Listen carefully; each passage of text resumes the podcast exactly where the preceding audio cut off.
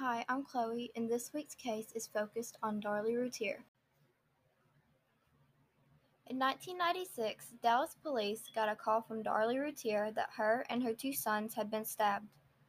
She claimed to have fallen asleep on the couch while watching TV and was awoken by her five year old son, Devon Routier.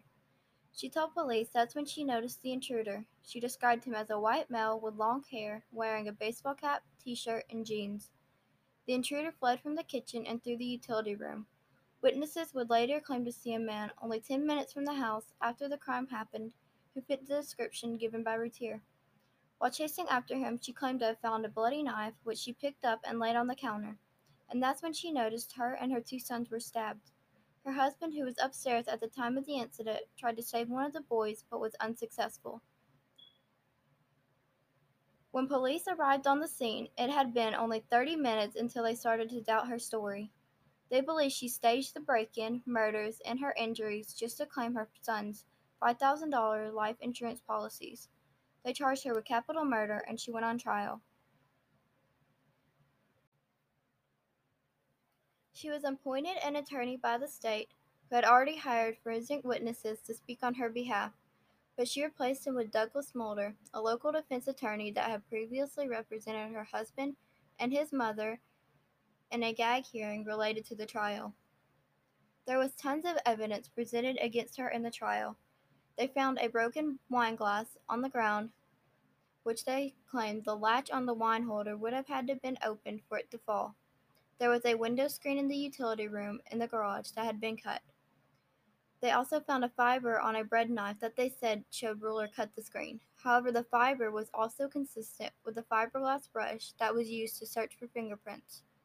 A pathologist gave a statement explaining how she stabbed her son, hopped her back fence, went 75 yards to place a bloody sock with both of her son's blood on it in an alley, come back, set up the scene, and then stab herself.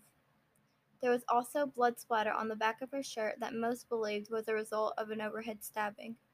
However, her blood was also on the back of her shirt. Mulder presented medical and psychiatric experts who said they believed she was telling the truth about the intruder and that her wounds did not appear self inflicted.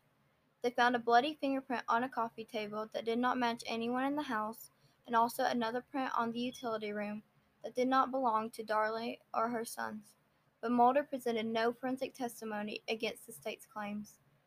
While there was tons of evidence that seemed to possibly convict her, one of the deciding factors for many of the jury was a clip of Routier spraying silly string on her son's grave for his birthday, only days after they were buried.